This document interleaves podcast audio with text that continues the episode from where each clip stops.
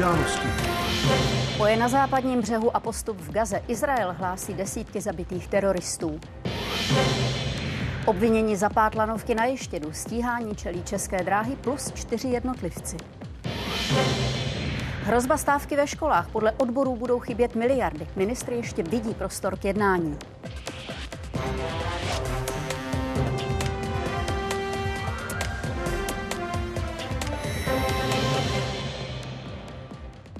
Začal nový týden, vítejte v něm. A taky v událostech rádi vás s Marcelou provázíme. Izraelská armáda dál postupuje v severní části pásma Gazy. Podle mluvčího v noci na dnešek vojáci v boji zabili desítky teroristů Hamásu, včetně několika velitelů a blíží se k okrajovým částem samotného města. Armáda oznámila, že během operace osvobodila jednu z unesených vojákyň. Hamás mezi tím zveřejnil video s dalšími třemi zadržovanými ženami. Ty v něm žádají izraelského premiéra, aby zajistil propuštění všech rukojmí. Předseda vlády Netanyahu nahrávku označil za psychologickou propagandu teroristů. Pokračujeme v našem úsilí osvobodit rukojmí i během operace. Samotná operace vytváří příležitosti pro jejich osvobození a my je nepromarníme.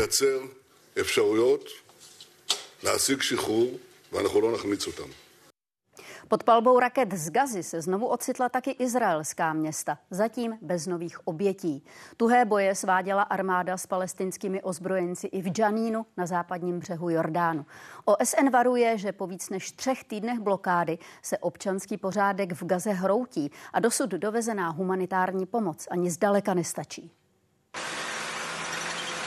Izraelské tanky si razí cestu mezi domy. Vojáci obsazují strategické pozice v budovách. Izraelská armáda zveřejnila první záběry, které podle mluvčího ukazují její akce uvnitř pásma Gazy. Místa operací odmítl upřesnit s tím, že do oblasti míří další jednotky. Palestinčí svědci mluvili o postupu na tamní největší město z východu i západu. Minulou noc jsme zneškodnili desítky teroristů, kteří se zabarikádovali v domech, odkud se pokoušeli útočit na naše postupující jednotky.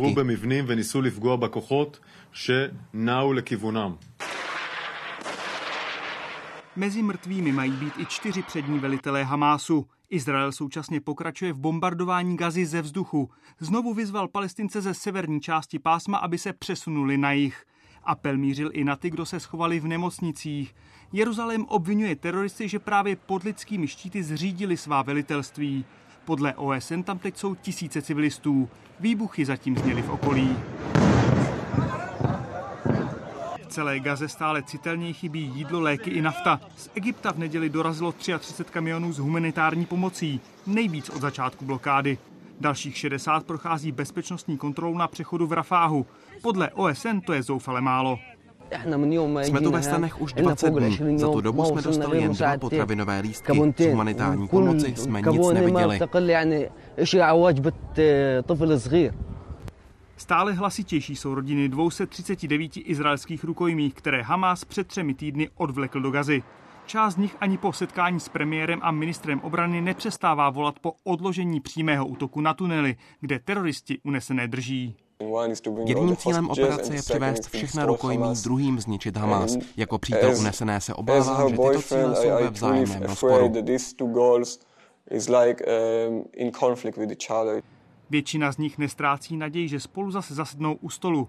Opačnou jistotu už teď získala matka 22-leté Šany, která se účastnila hudebního festivalu. Jedna z prvních identifikovaných rukojmích nejspíš zemřela už v den teroristického útoku. Jakub Netl, Česká televize. Britský ministr zahraničí během návštěvy Spojených arabských emirátů oznámil, že jeho země se snaží zajistit dočasné přerušení bojů, aby se do pásma dostalo pomoci víc. Podobné výzvy jsou slyšet i z dalších stran. Jak na ně reaguje izraelská vláda, to už je otázka pro zpravodaje v Tel Avivu. Davida Borka, posloucháme tě. Eh, ta oficiální reakce žádná není. Čímž neříkám, že se to neřeší v Izraeli, i když eh, samozřejmě navenek Izrael, respektive Izraelci řeší opravdu v tuto chvíli dramata. Ono to zaznělo i v reportáži okolo rukojmí, eh, okolo sirén, okolo dozvuků masakru ze 7. října. Ale skutečně jsme schopni eh, předvídat nebo předpokládat, že na trojuhelníku Izrael, západní spojenci Izraele a Egypt se jedná. Je tu jedna podstatná, skoro bych řekl, lingvistická věc. Všimněme si, že britský minister zahraničních věcí, a nejen on, nepoužívá slovo příměří, používá slovo pauza, přestávka. Eh, ten obrys může být takový, že se bude jednat o lokálně i časově omezený klid zbraní typově 6 hodin tato silnice od hraničního přechodu sem do nitra pásma Gazy. Eh, více není v tuto chvíli patrně Izrael ochoten eh, odsouhlasit.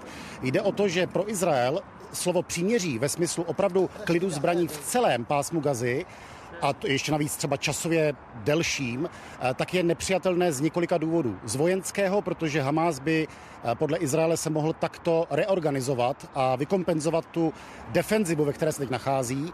Jednak takticky eh, je možné stále vytvářet tlak na Hamas i ze strany propuštění rukojmích, jednání o rukojmích ve chvíli, kdy Hamas je pod vojenským tlakem. A potom vlastně i morálně pro Izraelce, pro mnohé Izraelce je nepřijatelné, že pouhé tři týdny po řádě navádění islamistických gengů eh, v Jižním Izraeli, kterému se tleskalo v Gaze, a eh, což nebylo skoro nikým relevantním eh, v arabském světě jednoznačně odsouzeno, tak by zrovna Izrael měl dokazovat světu svoji velkorysost a šlechetnost. V ruském Dagestánu se protesty proti bombardování gazy zvrtly. Rozvášněný DAF vtrhl na mezinárodní letiště v Machačkale, potom, co tam přistál spoj z Tel Avivu. Žádné občany Izraele ale násilníci nenašli. Židovské organizace mluví o pogromu. Moskva obvinuje z míchání antisemitismu na území Ruské federace Západ a Ukrajinu. Prosklené vstupní dveře mezinárodního terminálu letiště v Machačkale nevydržely nápor davu. Stovky mladých mužů odtlačili policisty a vtrhli do budovy, kde hledali občany Izraele. Hodlali se na nich pomstít za bombardování pásma Gazy. Kde jsou? Kde máme hledat? Tady žádní Izraelci nejsou. Rozvášněný dav vtrhl i na letištní plochu. Pasažéři museli kvůli bezpečnosti zůstat v letadlech. Na palubu, rychle všichni dovnitř. V letadle z Dubaje byli lidé zavřeni přes čtyři hodiny. Bez lékařské pomoci a jídla. Posádka rozdávala jen vodu. Děti pláčou, my máme hlad, už je nám špatně. Léky nejsou, lékař tady taky není. Agresivní mladíci kontrolovali pasy cestujícím, které autobusy odvážely od letadel. V jednom byla skupina dětí s rodiči. Dav se střetl s policií a speciálními silami, které stovky násilníků během noci z areálu vytlačili i za použití střelby. Zadržených je na 60, zraněných 20. Letiště je uzavřeno, spoje přistávají v až 280 km vzdáleném Vladikavkazu. Nejde přitom o první násilnosti s antisemickým podtextem v převážně muslimské republice Ruské federace. Už v sobotu DAF na jiném místě Dagestánu prohledával hotel, kde se podle vypuštěné fámy měli ubytovat Izraelci. Ani tam policie neměla dlouho situaci pod kontrolou. Nikdo tam není, prohledali jsme to od sklepa po střechu. Bratři, rozejděte se. Vážně musela uklidňovat místní nejvyšší duchovní autorita. Upřímně říkám, že se mílíte. Takto se to dělat nedá. Vaše rozrušení přitom opravdu chápu.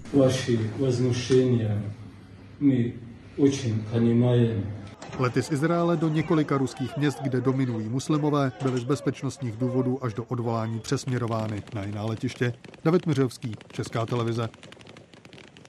Novou fázi války Izraele s Hamásem proberou taky události komentáře. S náměstkem ministra zahraničních věcí Jiřím Kozákem, bývalým šéfem diplomacie Cyrilem Svobodou a bezpečnostním expertem Miroslavem Marešem.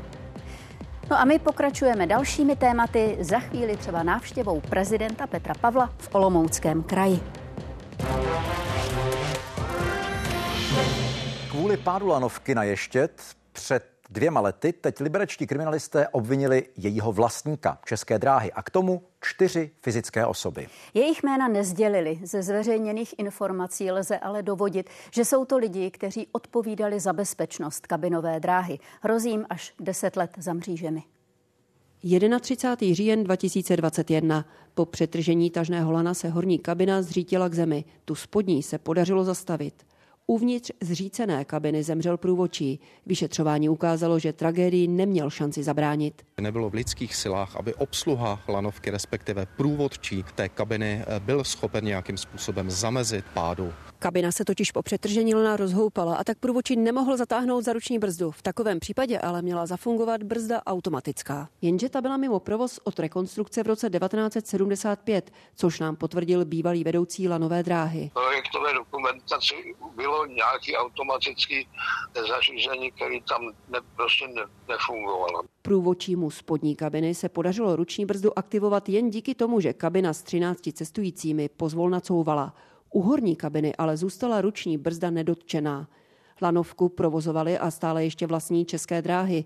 Vedení společnosti ale se závěry vyšetřování nesouhlasí. Rozhovor na kameru odmítlo. Poslalo jen vyjádření. Lanovka neještě měla veškerá nezbytná povolení a revize, které jsou k provozu lanovky potřeba. Proti obvinění již České dráhy podali stížnost. Zjistit nyní, že posledních třeba 30-40 let zde jezdila eh, nepříliš bezpečná nová dráha je mm, překvapení, nepříjemné. Tady se vůbec nedokážu představit, jak k tomu došlo. Město Liberec se chystá od českých drah lanovku, respektive to, co z ní zbylo odkoupit a výrazně přebudovat. To se ale nejspíš nestihne dřív než za pět let. Jana Šrámková, Česká televize Liberec. Prezident Petr Pavel chce zlepšit čerpání peněz na pomoc hospodářsky a sociálně ohroženým lokalitám. Řekl to dnes při návštěvě Olomouckého kraje, kde cílí hlavně na geograficky okrajové či přímo odtržené Jesenicko. V Česku čerpají evropskou dotaci na zlepšení životních podmínek pouze tři kraje. Karlovarský, Moravskosleský a Ústecký. Já si myslím, že by bylo dobré i udělat systém v větším a lepším eh, využití eh, daní eh, a výnosů z daní v těchto místech, protože i možné úpravy koeficientů by některým městům, obcím mohly pomoci v tom se s těmi strukturálními problémy lépe vypořádat. Odpoledne pokračoval Petr Pavel na sever Olomouckého kraje, konkrétně na Jesenicko. V Javorníku v podvečer diskutoval v místním kulturním domě s obyvateli města. Je tam i Petra Klimková, které se ptám, kolik lidí si přišlo hlavu státu poslechnout a o čem se mluvilo. Debata stále ještě neskončila a sál s kapacitou zhruba 360 míst je zaplněný do téměř posledního místa.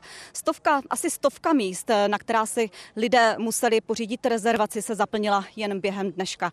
První dotazy směřovaly na prezidentský úřad. Lidi zajímalo to, zda Petra Pavla prezidentství nezměnilo, zda svého rozhodnutí nelituje. Došlo ale i na regionální témata. Obyvatele Jesenicka trápí odchod mladých lidí z tohoto regionu. Trápí je i to, že mají hůře dostupnou zdravotní zdravotnickou péči a trápí je i dostupnost regionu jako vůbec taková. Někteří lidé se ptali, zda by jim Petr Pavel jako prezident pomohl prosadit nebo mohl pomo- pomoct prosadit tunel pod Červenohorským sedlem, o kterém se mluví už desítky let.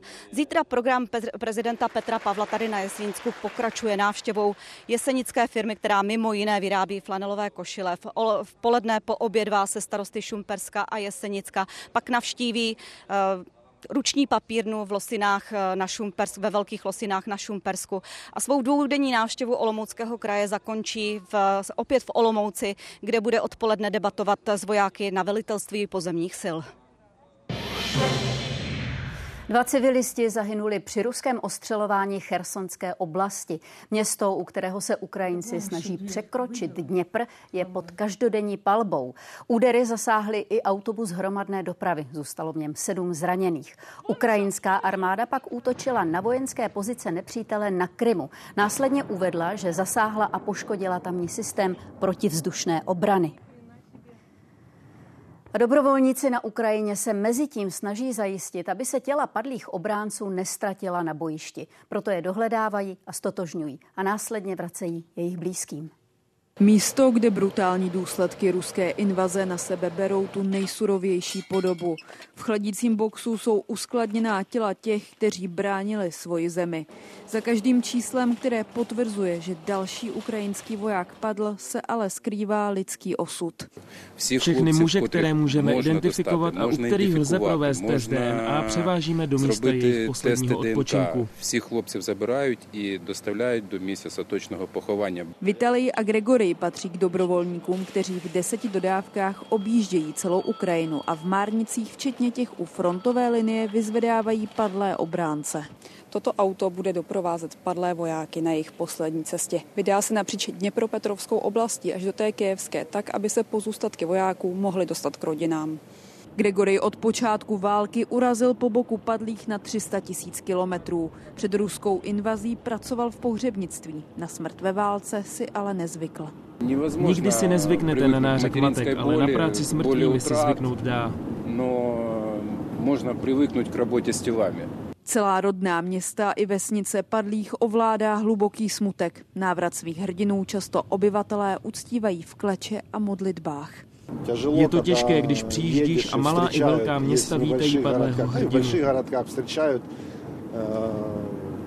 heroja. S příbuznými padlých se dobrovolníci nikdy nesetkají a ani nechtějí. Jejich práce je už tak dost psychicky náročná. Sami tvrdí, že rodinám pomáhají. S námi jejich nejistota skončí. Lidé si často myslí, že jsou jejich blízcí v, находится v plynu. Podle odhadů zemřelo v bojích 70 tisíc ukrajinských vojáků. Skutečná čísla zatím zůstávají neznámou už víc než 18 měsíců trvající války.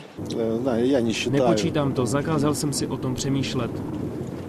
Nebylo takové, znáte, jak для себя задачи считать. Достаточно. Nelehkou práci dělají zdarma. Generální štáb mužům proplácí palivo, jinak jsou ale závislí na darech. Převoz vojáků chápou jako své poslání i povinnost. Já točně znám, že Každá válka jednou skončí a každý si sám bude muset odpovědět, co dělal v této těžké době pro svoji zemi. Navěrná, z každého bude spros, čím on занимался v это тяжелое для государства время. Sam Grigory stále věří ve vítězství Ukrajiny. S ostatními muži hodlá vytrvat až do konce, dokud domů nevrátí úplně posledního obránce. Z Dněpropetrovské oblasti Barbara Maxová, Česká televize. Nová slovenská vláda zpřísnila ochranu hranic s Maďarskem. V těchto chvílích tam nasazuje větší počet policistů, vojáků i techniky, a to kvůli migraci. Ministerstvo vnitra zmínilo, že chce střežit celou délku pomezí, to je téměř 655 kilometrů. Podle předchozího kabinetu na to není dost lidí ani peněz. Celkové počty migrantů navíc klesají. Několik milionů korun nevěřil podle policie bývalý starosta vesnice Milí na Rakovnicku. Na nesrovnalosti v hospodaření přišlo nové vedení obce, která má zhruba dvě stovky obyvatel. Středočeský kraj kvůli tomu poskytl vsi desetimilionovou půjčku, a to bez úroku. Obviněnému ex-starostovi hrozí až deset let vězení. On sám novinářům řekl, že vinu cítí a rád by dluh splatil délce téměř 20 let hospodařil se svěřenými finančními prostředky na obecním účtu, který fakticky ovládal jako jediný a z něj postupně převáděl peníze na svůj osobní účet v řádu několika milionů korun. Účetní obce k zaučtování vždy překládal jim upravené bankovní výpisy, ze kterých převody na svůj účet vymazal Cherryman, černou komedii o konci jedné éry člověka a civilizace, uvádí ve světové premiéře Národní divadlo. Pro první scénu hru napsal ruský spisovatel a dramatik Ivan Vyrypájev, který se na protest proti dění ve vlasti vzdal občanství a teď žije v polské emigraci. A zvlášť dnes, když je celá střední a východní Evropa ve válce, bychom na sebe měli být navzájem hodní. Je to příběh o válce, slovo válka zazní ale jenom jednou. Hra o morální devastaci, ale také lhostejnosti k osudu těch druhých se odehrává v Americe. Rozhodně to bude podnět jako k zamýšlení vůbec jako nad sebou samým, jako nad člověkem a na tou společností. Hlavní dvojice se vrací do své vily, kterou přenechali černoským sluhům a během setkání si projdou zlobou, nenávistí, kterou roky nastřádali. Možná, že je na čase, abys taky konečně chcípla za dítko, co? A jestli se někdo bude smát nebo někdo z toho bude plakat, budeme rádi za jedno i za druhé. Hra, ve které se Ivan Vyrypájev vyrovnává s pocity viny, kterou jako Rus cítí po ruském vpádu na Ukrajinu. Přes veškerou závažnost tématu hlavní roli vnímá humor a Vyrypájev přiznává velkou inspiraci slavnými americkými stand-up komiky. Teda až na mouchy. Černý! Nekorektním, provokativním a hodně černým humorem léčí Vyripájev svoji bolest nad současnou ruskou společností. Ей родине v России меня ждет тюрьма, и, и, и все равно все мои пьесы в России запрещены. Поэтому я уже просто решил окончательно být гражданином Польши и žít v Польше. Temný příběh, ve kterém je současná společnost na pranýři, má v sobě ale naději. Nikdo neví, jestli to bude lepší, nebo horší, nebo stejný. Ale je tam ta naděje, že se něco nového stane. Vyripájev Čerimenem končí divadelní kariéru. Nadále se chce věnovat pomoci lidem zasaženým ruskou agresí na Ukrajině. Jiří Svoboda, Česká televize. Každý rok přibude 8 tisíc pacientů s rakovinou prostaty. Od příštího roku budou moci muži nad 50 let nově využívat prevenci. Víc v reportáži. Premiér Fiala jednal se šefem Volkswagenu o gigafaktory u Plzně. Jak si stojí Evropa na trhu s bateriemi do elektromobilů? Naše téma na půl osmou. Urychleně prosadit novelu zákona proti legalizaci peněz skrze tzv. průtokové účty. Právě to od vlády žádají protikorupční organizace. Podle ní hrozí, že se to v tomhle volebním období nestihne. Policie uvádí, že přes taková konta stále tečou do světa miliardy korun, hlavně od firem ze zemí bývalého Sovětského svazu a že slouží k obcházení sankcí.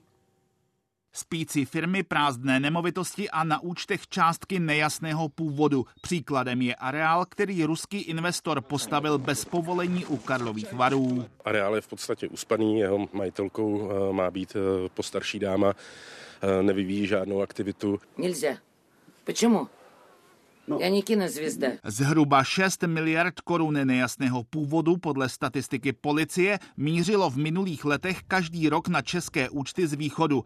Vláda rozhodla, že bude pracovat na novele, podle které by majitel konta musel na příště prokázat původ peněz. Chce ji předložit do konce příštího roku. Bohužel to datum nám přijde opravdu hraniční a hrozí, že ten návrh nebude přijat včas do konce volebního období. Ministerstvo spravedlnosti chystá návrhy řešení zhruba dva roky. Tvrdí, že novela musí navázat na takzvanou konfiskační směrnici, která ještě není hotová. Já se domnívám, že dříve, jak v druhém pololetí roku 2024, bychom to asi nedokázali předložit. Česko je dlouhodobě známé jako pračka na špinavé peníze, proto si myslíme, že by příprava toho návrhu zákona měla být eh, maximálně urychlena. Tématem tzv. průtokových účtů se opakovaně zabývá i sněmovní kontrolní komise, která dohlíží na činnost finančního analytického úřadu. Podle některých jejich členů si sice změna legislativy zaslouží podrobnou debatu, zároveň ale mluví o tom, že by mohla být předložena dříve, třeba už v polovině příštího roku. Tak, aby třeba mohlo být to paragrafové znění ve sněmovně a stihlo se to e, projednat a schválit do konce volebního období. Abychom eh, ten návrh zákona připravili co možná nejrychleji v nějaké ideální lhůtě, a nečekali až na konec roku 2024. Snažíme se eh, maximálně to připravovat. V současné době už svoláváme pracovní jednání. Opatření proti praní peněz přes takzvané průtokové účty přijali pobaltské státy zhruba před pěti lety. Novou legislativu v současné době chystá také Moldavsko. Karolina Jelínková a Jiří Hinek, Česká televize. Další milník na cestě k větším Dukovanům. Ministerstvo průmyslu a obchodu vydalo územní rozhodnutí pro nové reaktory jaderné elektrárny. Zítra končí uchazečům o stavbu bloků lhůta na podání finálních nabídek. Vyhodnotí je čas a pak pošle vládě ke schválení. Otevírá se nová a zas o něco jednodušší cesta, jak poslat peníze. K platbě na kontakt bude stačit telefonní číslo příjemce. Centrální banka spustila registr, který finančním domům umožní tuto službu poskytovat. První by se měli přihlásit v horizontu týdnu. Horní limit transakce bude 5 tisíc korun. Zákazníci do této kavárny chodí třeba na pracovní schůzky nebo studovat ve skupinách. Účet si rozdělí zhruba polovina z nich. Někdy vlastně si každý platí svoje zvlášť rovnou třeba nebo, a někdy vlastně to někdo vezme za celou skupinu.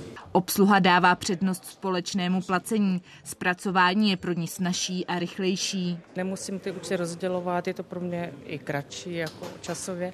Právě vyrovnání dluhu při společném placení by teď mohlo být jednodušší. Místo čísla bankovního účtu si lidé vymění jen to telefonní. Tak tady do toho řádku, kam obyčejně zadáváte moje číslo účtu, tak byste zadala moje telefonní číslo a pak už jednoduše by se ta platba propojila a poslala byste mi peníze s tím limitem do těch pěti tisíc. Ještě předtím, než budou moct klienti takto platit, se budou muset aktivně ke službě přihlásit. Banka pak v registru spáruje právě telefonní číslo a číslo účtu. Samozřejmě, že i k jednomu bankovnímu účtu lze připojit víc těch telefonních čísel. Takový příklad, manželé mají společný účet, tak pak samozřejmě je možné spárovat tento účet s oběma telefonními čísly. Registr sice centrální banka spustila už dnes, reálně ho ale lidé začnou využívat nejspíš v průběhu listopadu, kdy se do něj začnou připojovat tuzemské banky. Předpokládáme, že se do tady toho systému plateb zapojí 9 bank. Platby na kontakt by také mohly snížit počet chybně vyplněných čísel účtu, kdy klienti omylem pošlou peníze někomu jinému. Michala Nováková a Klára Burešová, Česká televize. Končí práce na průtahu Miličínem. Dělníci odstraňovali poslední značení. Městem ležícím na spojnici Prahy a Tábora projede denně až 17 tisíc aut.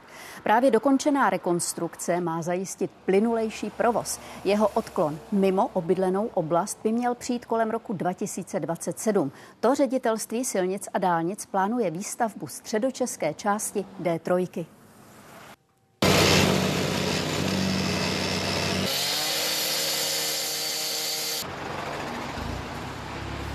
Dělníci zde během dvou a půl měsíce kompletně vyměnili asfaltový povrch, na obou koncích obce vytvořili vybočovací ostrůvky a upravili odvodňovací systém.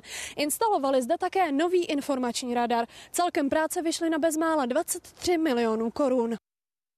Požár lokomotivy nákladního vlaku zablokoval předpolednem provoz ve stanici Beroun závodí.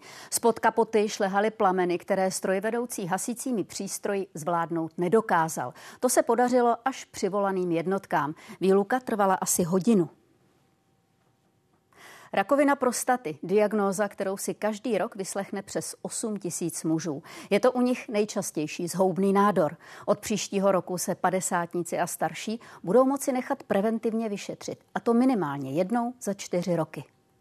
Před sedmi lety přišel k praktické lékařce kvůli problémům s močením. Ta ho po rozboru krve poslala na urologii, kde odborníci odhalili rakovinu prostaty v pokročilém stádiu. Říkali, že už mám agresivní nádor a e, že už mě jako prorůstá do těch semených váčků což je blbý. Šance na úplné uzdravení by přitom byla vyšší, kdyby test podstoupil dřív. Preventivní program ale tehdy neexistoval. Já mám ještě problémy, to, že se mi to dostalo do žebra, do plic. Od nového roku ale muži budou mít možnost takovým problémům předejít. Vyšetření jim nabídne praktik. Na základě výsledků pak rozhodne o další kontrole nebo pacienta odešle k urologovi. Urolog toho pacienta samozřejmě také vyšetří ultrazvukem a podobně a následně pak, když skutečně trvá dále podezření, že ten muž by mohl mít rakovinu prostaty, tak by měla následovat biopsie, to je odběr vzorků z té prostaty.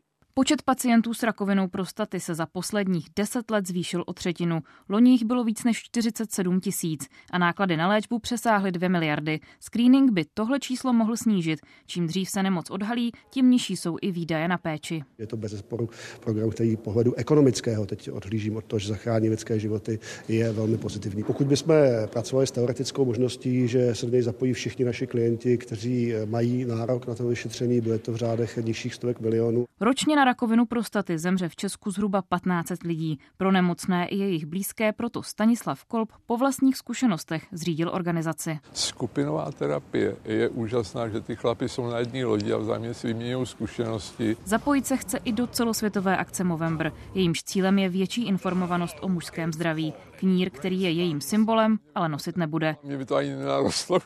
Klára Ješinová a Johana Šulcová, Česká televize.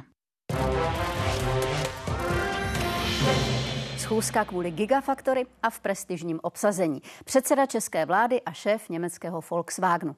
Výsledky jednání premiér oznámí ve středu po jednání kabinetu. Koncern se už několik let rozmýšlí, kde postaví továrnu na výrobu baterií do elektroaut. No a Česko je jednou ze zemí, kde by mohla vzniknout. Ve hře je ještě Polsko a Maďarsko. Právě naše země o takovou investici dlouhodobě stojí. Teď by ale chtěla jednání urychlit. Na letišti v Plzni Líních, kde by továrna mohla stát, už probíhají některé přípravy.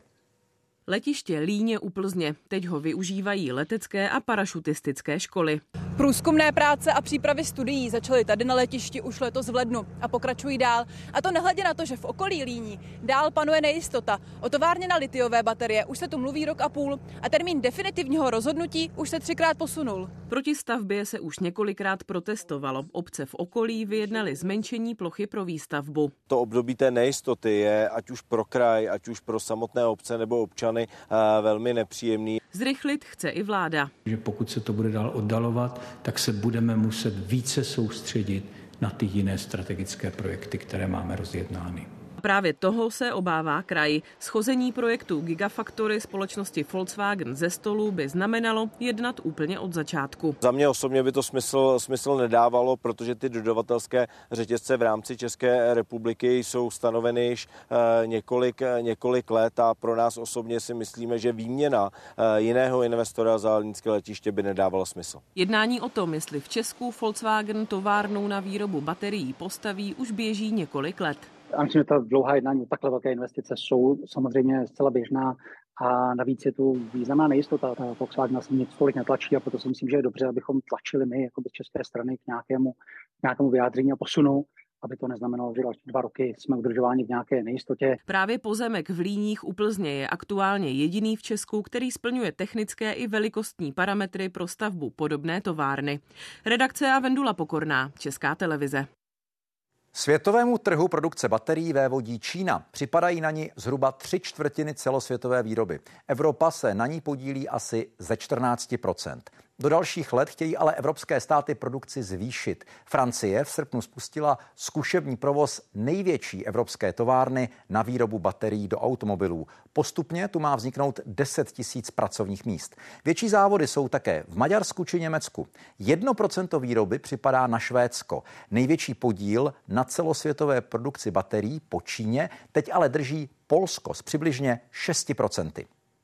Polsko má ten velký náskok z pohledu e, termínu primárně v tom, že e, oni mají nějaké ty velké ale průmyslové zóny, prostě oblasti, které mají dedikované pro, pro usazování velkých investic, už v nějaké fázi při, předpřipravené a mají tam zjednodušené povolovací řízení.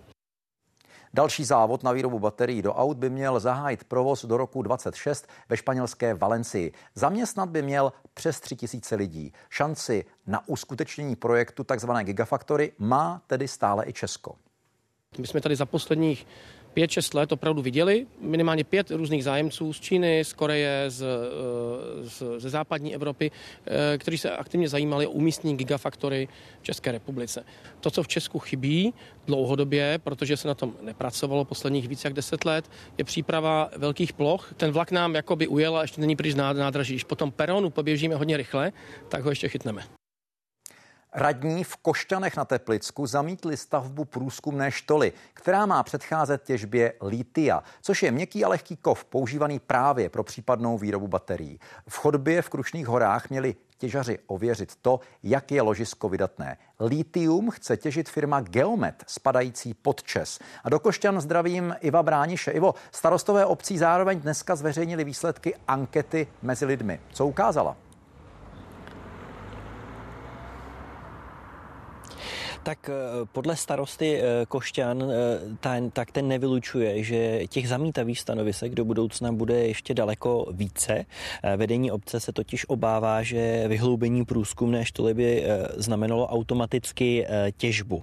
No a jak už jsme slyšeli, tak dnes starostové Košťan, Dubí a Ujezdečku představili výsledky anketní otázky z facebookové skupiny obyvatel v okolí Teplic. No a tam se jich ptali, jestli souhlasí s těžbou líty a jeho zpracováním v Ústeckém kraji. Zapojilo se přes 2000 lidí, téměř 1900 z nich eh, s těžbou nesouhlasilo. Anketa má působit jako oponentura k průzkumu agentury IBRS, eh, který si zadala firma Geomet. Eh, přímo v Teplickém okrese podle toho průzkumu podporuje těžbu zhruba 61% obyvatel. No a vyhloubení průzkumné štoly je podle Geometu jen další krok v průzkumu lítiového ložiska.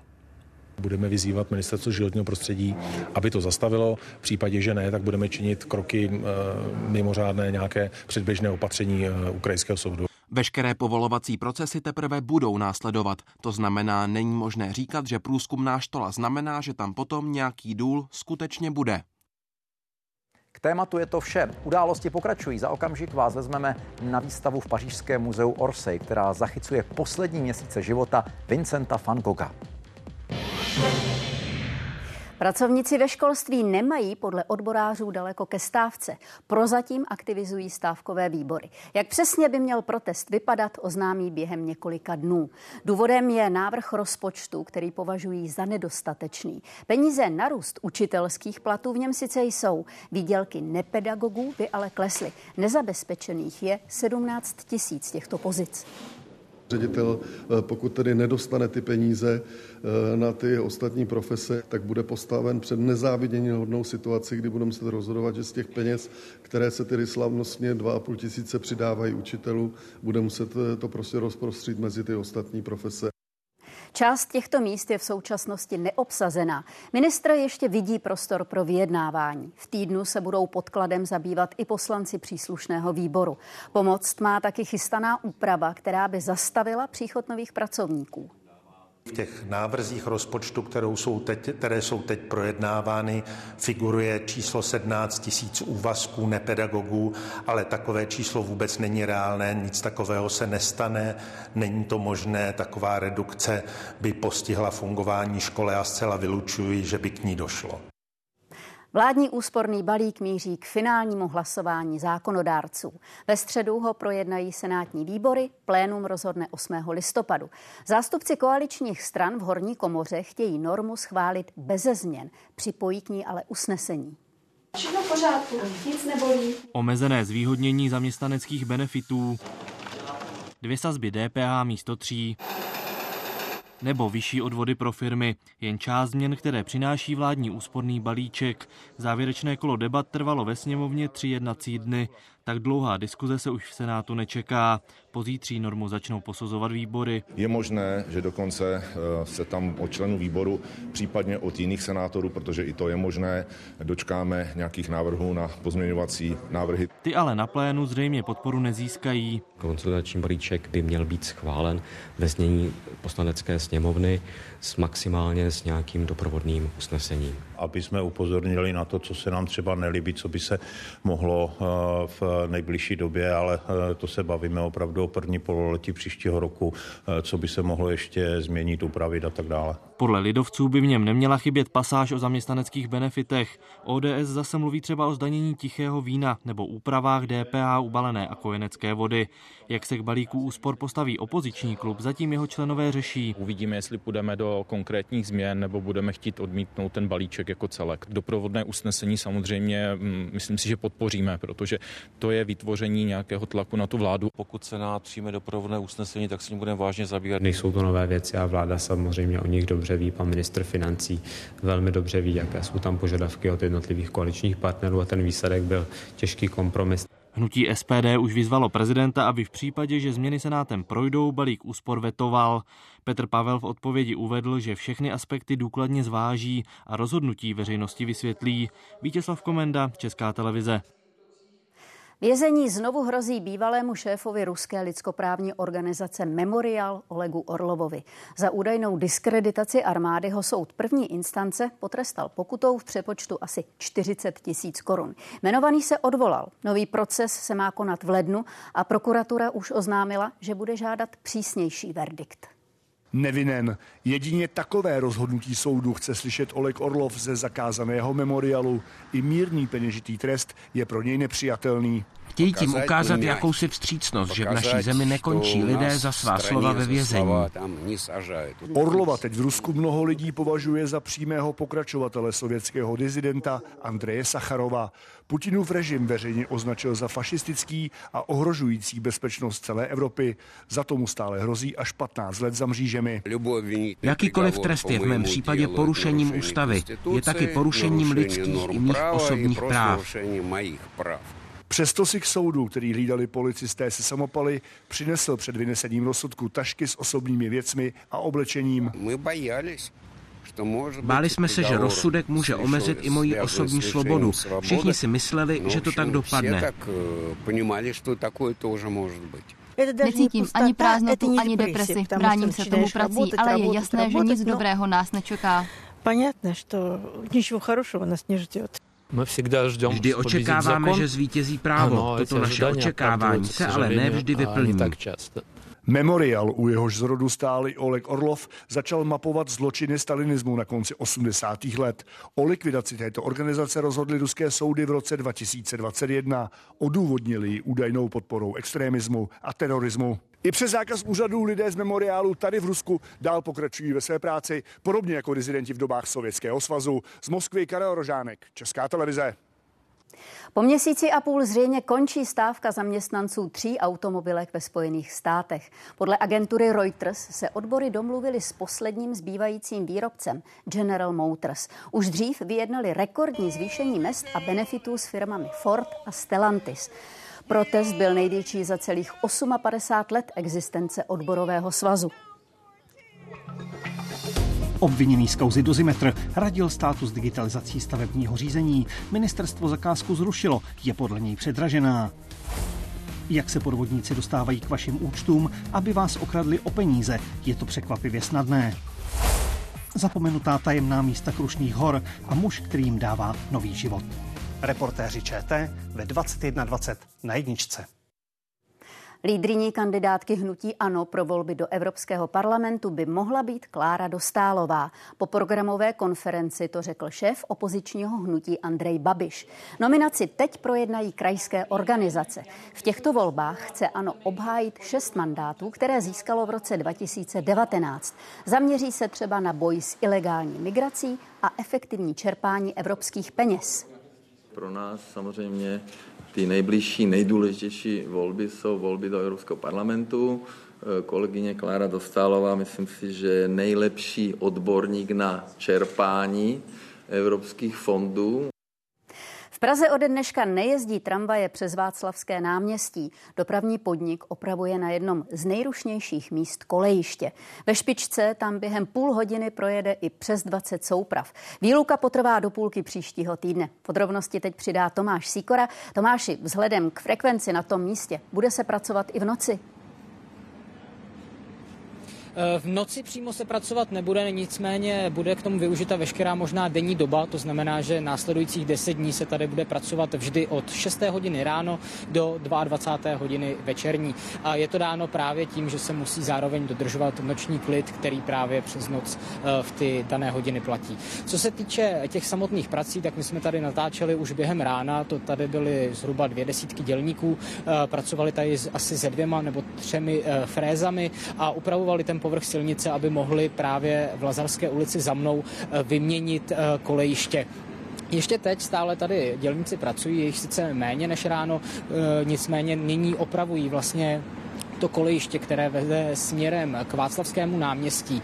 Podle dopravního podniku tak by do budoucna mohlo tomuto frekventovanému úseku ulevit postavením trati na Václavském náměstí směrem k muzeu. A momentálně na tento projekt už je i vypsaný tender tuto chvíli předpokládáme, že ten tender by mohl být eh, uzavřen do konce tohoto roku a v příštím roce bychom mohli zahájit stavbu. V Žadci opravují víc než stoletý komín. Ten je součástí někdejšího skladu chmele a nově spolu s dalšími památkami a okolní krajinou patří na seznam světového dědictví UNESCO. Radnice počítá s větším zájmem turistů a připravuje pro ně třeba česání chmele nebo vaření piva. 33 metrů vysoký komín. Dělníci opravují jeho vrchní část už se začala rozpadat. Hrozilo to, že kusy betonu budou odpadat dolů a ničit tu budovu, která je pod komínem. Prava bude trvat zhruba tři týdny a spočívá právě v, v rozebrání vrchní části toho komína. Žatec je město komínů. Dřív patřili k sušárnám i skladům a taky k sirným komorám, kde se chmel konzervoval. Většinu vlastní soukromníci. A celkově počtu 30 komínů my jsme zmapovali 28 eh, a s nimi budeme pochopitelně komunikovat o tom, jakým způsobem eh, by do budoucna mohly eh, i tyhle ty komíny zpřístupnit veřejnosti. Budova chrámu chmele a piva dřív sloužila jako sklad a sušárna chmele. Dnes objekt patří k turisticky oblíbeným cílům. Lidé si tu můžou prohlédnout například největší chmelařské muzeum na světě. A jen za září, kdy se zároveň město dostalo na seznam UNESCO, se tu návštěvnost zvedla o 10%. Chceme turistům přiblížit přiblížit vůbec celou historii toho zpracování chmele, od toho pěstování přes to zpracování až pro ten prodej. Žatec je 17. památkou v Česku, která je zapsaná na seznamu UNESCO. Barbara Lancová, Česká televize Žatec. Podpora pro nové obnovitelné zdroje. Stát ji nabídl už ve třetí aukci. Investoři ale využili jen z části. Podle zástupců sektoru chybí připravené projekty a je potřeba zjednodušit a zrychlit povolovací proces. Na tu chvíli se čekalo skoro 10 let po nezvládnutém solárním boomu, až stát obnoví podporu pro další zdroje. A jestli vůbec. Zájem teď projevilo jen několik investorů. Podporu nabízí stát mimo jiné formou aukce, třeba po vzoru Německa a dalších zemí. Má to být právě pro stát výhodné. Ideálně, když se sejde hodně projektů, podporu získá ten, který si řekne o nejméně peněz. Aukce se konala už po třetí. Ministerstvo průmyslu ji vyhlásilo pro větrné a vodní elektrárny a taky bioplynové stanice. Nakonec se přihlásily tři větrné projekty a jeden na vodě. Provozní podporu mohly získat větrné elektrárny o výkonu až 60 MW. Předložené nabídky jsou zhruba třetinové. O podporu bioplynu nežádal nikdo. Samozřejmě byli bychom daleko nadšení, kdyby byl převis eh, těch nabídek eh, oproti té poptávce, ale dobře, eh, že tam nějaké nabídky jsou. Jsme v jakési takové mezifázi, kdy my tady nastavujeme nebo dokončujeme nastavení pravidel pro ten povolovací proces a celý ten sektor na to čeká. S rozvojem obnovitelných zdrojů počítají vládní klimaticko-energetické cíle. Konkrétně třeba výkon větrných elektráren se má už do roku 2030 oproti dnešku zpětinásobit. Přitom už několik let se do sítě nepřipojily žádné nové. 1500 MW eh, instalovaného výkonu ve větrných elektrárnách. Velmi ambiciozní cíl. Zároveň na druhou stranu některé ty studie hovoří i daleko větším potenciálu v České republice. Stát teď hledá místa, kde by šlo nové zdroje rychle stavět a další aukce vypíše ještě letos. Milan Brunslík, Česká televize. V Česku začalo fungovat první komerční zařízení na výrobu takzvaného zeleného vodíku. Pomoci může v průmyslu i v dopravě. Řada podobných projektů se také chystá.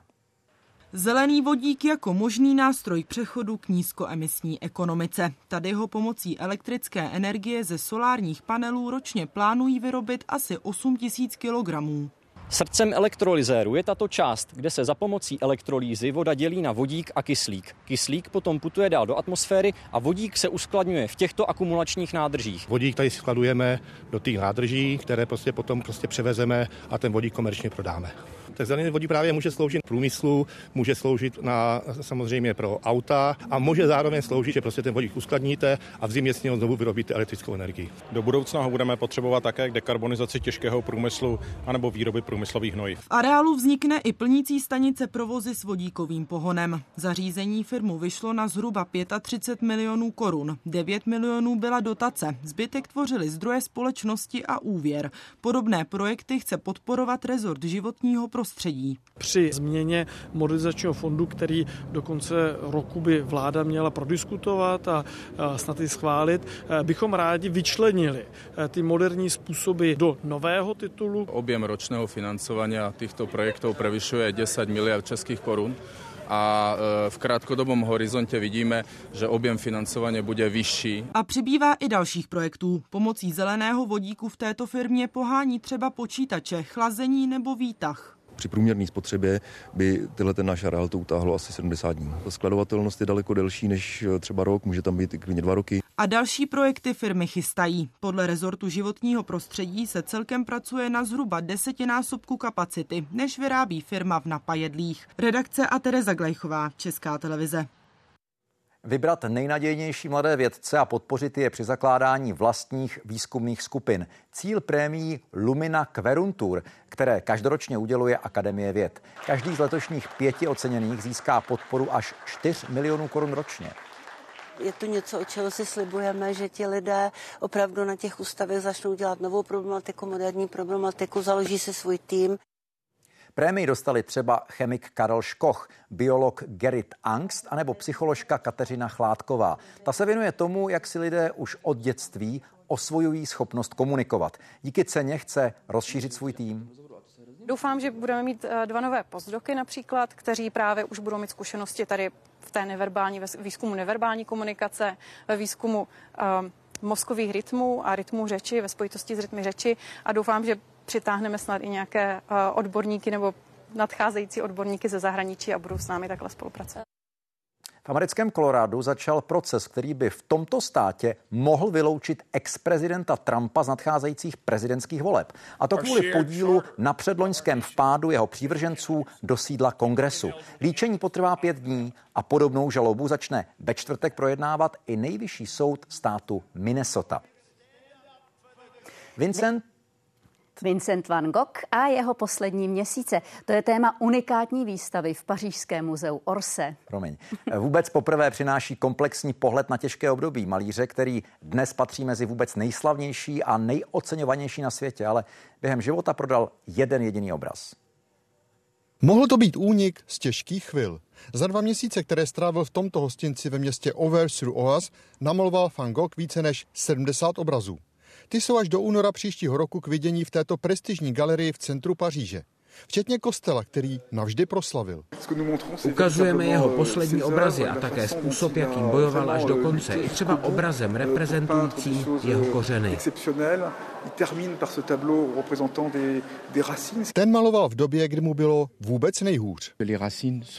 Kořeny jsou holé a odsouzeny k zániku a s jejich pomocí chce ukázat, jak je pro něj obtížné žít a přežít. Il veut décrire la difficulté de vivre la difficulté de survivre. V místě, kde Van Gogh maloval tyto kořeny, pořádají manželé organizované prohlídky. Nous avons énormément de passionnés de Van Gogh. Po celý Toute den, la journée, nous avons énormément de monde qui vient devant. Mí klienti jsou ze Spojených států, Singapuru, Číny i Velké Británie. Všichni máme rádi Van Gogha. On aime tous Van Gogh. Tento obraz namaloval Van Gogh 6. července 1890. Stál přibližně v těchto místech a o tři týdny později se právě na tomto poli smrtelně postřelil. Víme, že se Van Gogh nechal pro obraz Havraní nad obilným polem inspirovat rytinou Žána Françoise Daubignyho. Právě malířům, kteří umělce inspirovali, je věnována výstava, která se v Auvers-sur-Oise připravuje. V městečku samotném chodí milovníci tohoto malíře po místech, která maloval. Je jich spousta. Důležitou zastávkou většiny návštěvníků, kteří se sem vydali po stopách Van Gogha, je místo jeho posledního odpočinku. Vůbec poslední slova malíře před smrtí prý byla Smutek potrvá navždy. Sover sur Oise, Jan Šmíd, Česká televize.